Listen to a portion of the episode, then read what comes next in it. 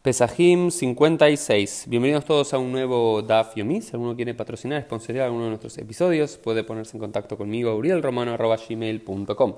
Y comenzamos al final de la página 55b, donde encontramos una Mishnah, bien al, final de la página, que dice, en relación a las diferentes costumbres, que Shishad Barim Asu Anshei Yericho, que había seis cosas que hicieron de forma particular los hombres de Jericó, es decir, los habitantes, los judíos de la ciudad de Jericó, de Jericó, esa famosa primera ciudad conquistada por Yoshua bin Nun, por Josué, cuando conquistó la tierra prometida, ¿sí? tenían algunas costumbres particulares diferentes a otras ciudades de la tierra de Israel. Y había tres que los sabios lo criticaron por hacer lo que hicieron, y otros tres que dijeron, está bien lo que están haciendo. ¿Sí? Y, quiero concentrarme en una de esas tres que los sabios, y hay tres que los sabios no los criticaron. ¿sí? Y una de esas tres cosas por las cuales los sabios no lo criticaron, es decir, que aceptaron esa costumbre local, tenía que ver con lo que dice Jorgin et Shema. Bejorjin et Shema.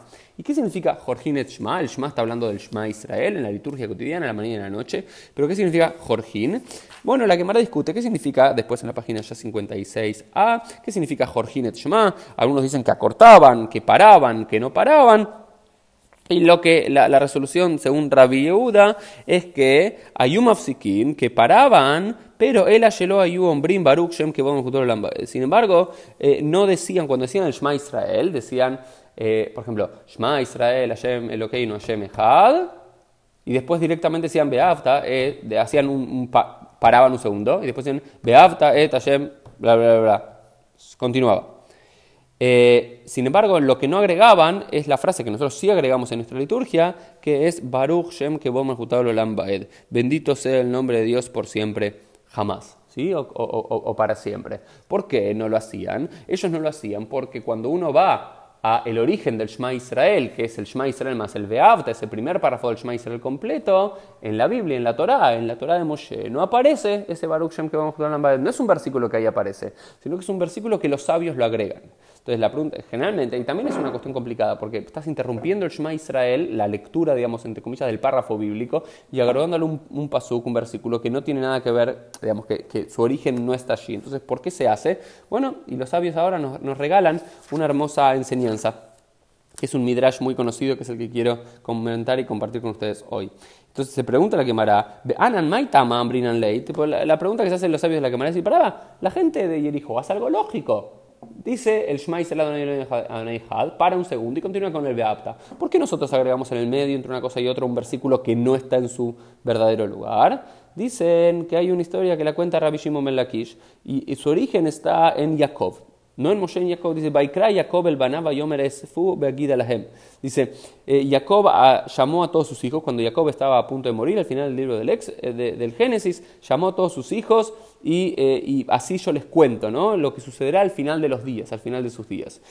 y finalmente no les puede contar eso, ¿por qué? Porque en la nebúa, porque se le fue la nebúa, ¿no? como que decía la, la Gemara, es como que se le fue la, profecía en ese momento. Vikesh Jacob le galot levanav Jacob quiso revelarle a sus hijos qué es lo que sucederá al final de sus días, Ben y menos Y la presencia de se le fue de él. Amar, y dijo, ¿por qué se me fue la presencia divina? Se dijo a sí mismo, que Abraham ¿por qué se me fue esta, esta visión divina, este poder profético? Porque quizás alguno de mis hijos, sea Pazul, sea un hijo no correcto. ¿Por qué no correcto? Como Abraham, que le salió Ismael, y como Isaac, que le salió Esab. Entonces, eh, Jacob decía, no, quizás Dios no me quiso revelar esto, me sacó el poder profético, porque quizás mis, alguno de mis hijos, lo es, no es adecuado, va, a salir como rayado, va a salir eh, malvado. Y sus hijos inmediatamente le dijeron, Shema Israel Adonai Elohim Adonai Echad, escucha Israel, que Israel era realmente Jacob, por eso tiene sentido el versículo, Jacob Israel es el mismo nombre, escucha Israel, escucha Padre nuestro, ¿sí? Israel nuestro Padre, Adonai Elohim, Adonai nuestro Dios, Adonai único. Entonces ahí es como que Jacob se le volvió el, alma al cuerpo y dijo que Shem She'ein belibeja el Echad, Kach ein belibeinu ela Y dijeron ellos entonces, tal como en tu corazón no hay un solo, hay un solo Dios, en nuestro corazón también hay un solo Dios. Entonces quédate tranquilo, papá, todos nosotros somos kasher, somos kshirim, somos aptos. Beotasha, patach Jacob vino beamar.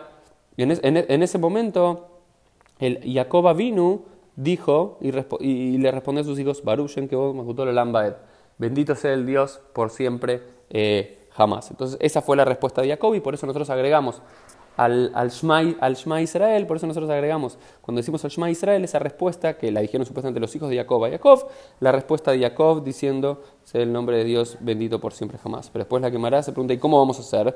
Porque Moshe lo taknuetse, porque Moshe no lo estableció, sino que lo dijo Jacob, entonces Itkinu Y por eso se acostumbra a hacer en voz baja. Por eso el Baruch Shem no lo hacemos en voz alta, el mismo tono de voz que hacemos el resto del Shema Israel, sino en voz bajita, simplemente susurrándolo. El único día que lo hacemos en voz alta, y por otro motivo que después vamos a ver cuando tenemos al Tratado de Yom es en el día de Yom Kippur. Esto fue el Dafio del día, nos vemos Dios mediante en día de mañana.